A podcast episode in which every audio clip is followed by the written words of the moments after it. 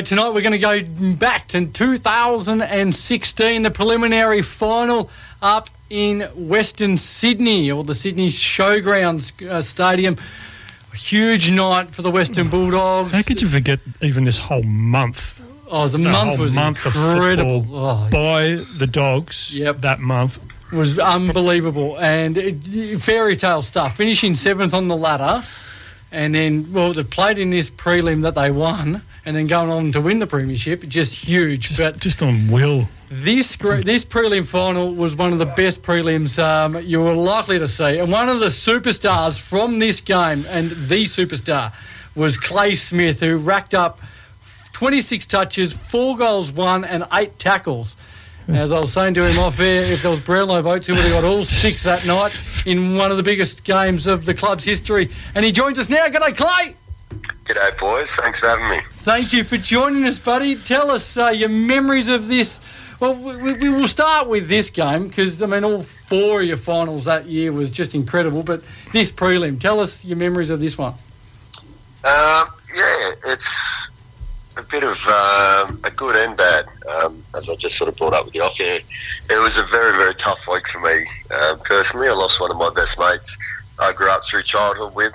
Um, was in a coma and uh, ended up having to pull the plug. He was, he was no good. So that happened on the Tuesday leading into the GWS game. So um, pretty rough week for me. Um, got a few nights on the piss, and I don't know if that helped me play the best game of my life. But it sort of come toward the end of my career. Should have known that a bit earlier. Would have been nice. But um, it was. It was. A, it was a very tough week, and um, had the armbands on before the game and tears before it. Yeah, ended up coming out and, and playing a blinder, and um, yeah, it, it all panned out well. But I sort of didn't celebrate that game uh, afterwards, and it took a little while to sort of sink in what we sort of just achieved, and we were playing in the grand final. So had to sort of probably move on in my mind pretty quick. I flew down to Bairnsdale. Um, the club flew me back in a chopper, and I uh, went back to his funeral and spoke there, and and then flew back up that afternoon, and I was at training that afternoon. So um, a, a lot happened within sort of seven days, but um, it was definitely good game looking back on it now. Clay, it was you, and we know with footy clubs and even local footy clubs, when something like that happens, the boys get around you. How, just on the, how did like the coach sort of deal with you that week? Did he? I mean, you said you went and had a couple of beers. Did he?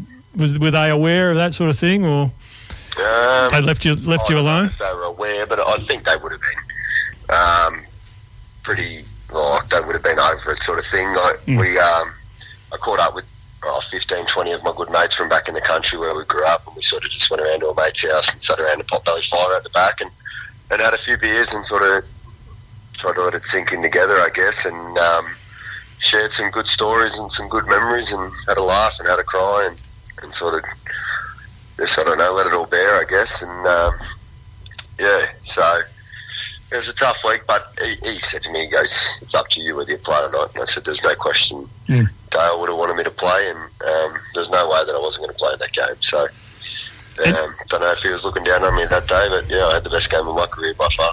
Oh, I reckon he was. Uh, That whole month though of of, of football by the Bulldogs, and they're- they're my second team because Mum barracks for them and uh, half the family barrack for them. So I was pretty happy with it. But that that whole month, do you sort of look? Can you look back now and and see what everyone else saw as how it's probably the best month of football to watch that I've ever seen. Anyone say? It was pretty crazy, yeah.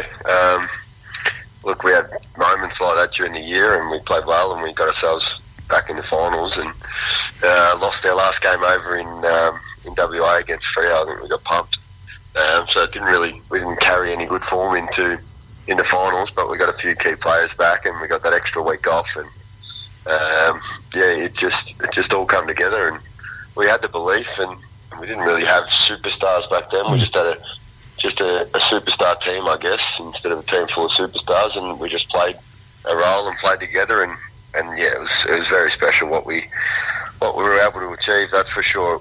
Just that first week over there and beating West Coast, and that was sort of the white hot team leading into the finals, and you don't beat West Coast in West Coast. No.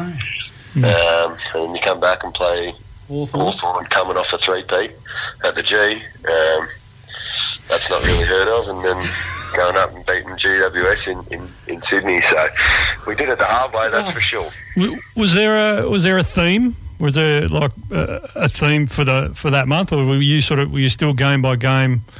We still Probably need to. Why not us? Yeah, um, we got there and we knew our, our best footy was good enough. It was just it was just more just everyone playing their role and and just I don't know, just the bond that we had that year was was something special. I don't think it's I don't think I've ever been around a club, been around a group of men that cared and, and loved each other as much as what we did. And um, yeah, it just that's just how we played. I think you can see those moments as a like as a supporter, spectator, whatever. I think you can see those moments when teams are like that, and you, you're right. I, I could see that watching the games that the group had so much sort of love for each other, and uh, yeah, it must have felt good. It did. It definitely did. I'm looking forward to the reunions now that I can't play footy anymore. So um,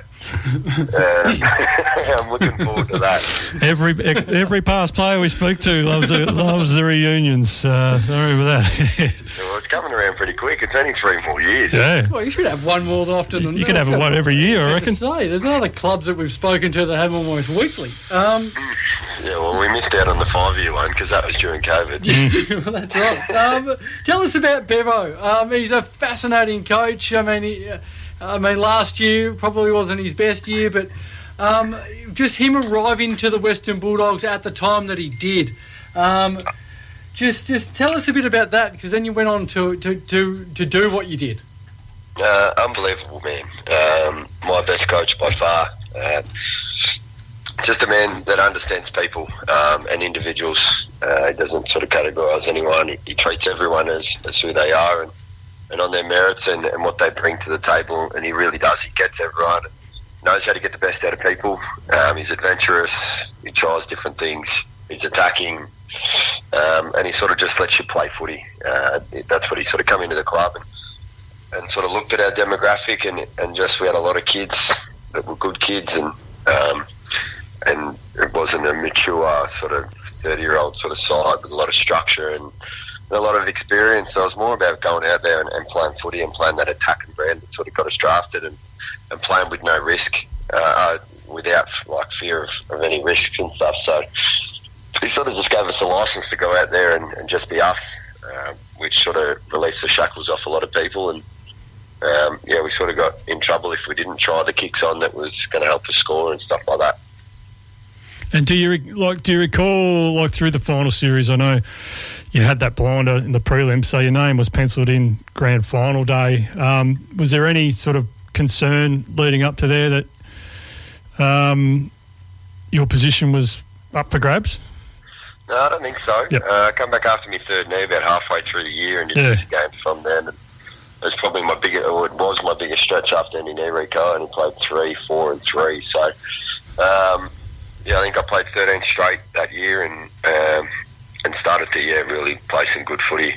Um, and, and had a really good final series. So, no, I, I was very comfortable and happy in my body. Yep. And, and sort of once I got past that three, four, five game mark, uh, I didn't really think about it too much then. And I was just going out and really just loving my footy. And I sort you sort of grow to appreciate every game once you've been sitting on the sideline for so long and you treat it as if it could be your last because you just never know. And um, it ended up coming sooner than what I thought. But um, I did. I, I loved every moment that I was out there. With three knees, you mentally Oh, must be very strong, mate. I've had my battles, but um, coming out the other side, that's for sure. Yeah. Uh, tell us, obviously, that night you played the Giants, um, and that was uh, built on a healthy rivalry that uh, still exists today with the with the both of the two footy clubs. Um, what was it like playing against them?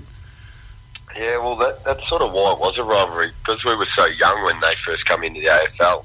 Um, it was sort of you were playing off against your, your draft year. Um, a lot of us played against TAC Cup and in the carnivals and stuff together against each other. So um, it's sort of that bittersweet rivalry that you're playing against your mates and stuff like that. And, um, and then I guess leading up into that final series, and that was probably their year to win it. Um, everyone thought, and, and we took that away from them, and then it sort of just built from there. It's just, and it's sort of gotten worse. Me and Tobes have always had a few run-ins, um, and then I've, I've moved on, and he moved on to, to Caleb and Liver, and um, but it's, it's it's always been good. Like they play good brand of footy, and they've got some some good young kids. But um, yeah, you always want to be the best of the young ones when we, when we first started playing each other. And grand the grand final, um, so many moments Yeah. in that game, um, from Picken to to Tom to Well, to- what was it? Tackle of Buddy? tack, tackle of Buddy, all of them. What, what stands out? What stands out for you? Is just the whole day, or Mate, I won't lie, the game was a blur now. Um, watch, watching it back, you, you sort of get glimpses back in your memory, but oh, even from walking out and hearing the crowd, uh, it was just epic, like unbelievable. And then once the game starts, to not really hearing it, like you sort of just have focused on the game that you actually don't really hear it. Um, yeah, and then moments like that when when Moz tackled Franklin and and Boydie kicks a goal and oh, Shane Biggs' efforts down the sideline like this. Yeah. Yeah, it was just an incredible game, and then I remember being on the bench that we had a minute to go, and Bevo coming down and hugging everyone, and it was just like we've actually done it. Like it was, yeah, it was pretty surreal. Oh, I bet, I bet it was. Um, and the other thing that came out of that final series and the lead up to it was the banners that um, uh, the comedian made. Danny Uh, McGinlay. Yeah, McGinlay, I was about to say, yeah. Did you read them before the games and get a chuckle out of them? Oh, I'm sure I have read them, but they aren't very vivid in my memory. No. they were very clever. So, I mean, I just oh, wondered. he, he's a great man. I, I still see Danny a fair bit. I, uh, I go to I go to the comedy lounge a little bit with my wife, so um, I bump into him a fair bit. I just did a show recently with him. Um, him and Tom Boyd have got a podcast together, so oh, God. very nice. yeah. So just did a show at the comedy lounge with them not long ago. Oh, that would have been hilarious. Yeah. And Point Cook, mate, how we how we travelling as coach? You, I mean, you say you can't play Oh, anymore. Uh, last year, I think we won three games for the year. I was an assistant. Um, brought a couple of mates down to the club with me and, and sort of worked on a few things over the summer. And sitting three and one at the moment, and we lost after the siren on the weekend. So Oh. Right. that was uh, that was a bit of pill to swallow that one. So and that So- was against the, the reigning premiers. So um, no, we, we're going all right. The next two weeks we play the probably the top two sides of the comp this year. So we'll see where we're at after these next couple of weeks. So, with Tassie coming into the competition, are we thinking about coaching them? You got five years. That's in five years. Yeah, but that's That might- okay. that- You get a lot of that- build That up. might be around. That might be a good time. I should, I'll, I'll put my resume in.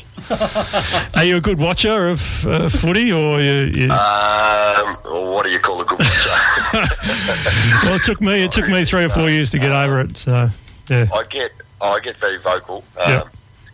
Pretty positive, and I stay pretty calm. But um, I'm I'm definitely emotionally invested in footy. yeah.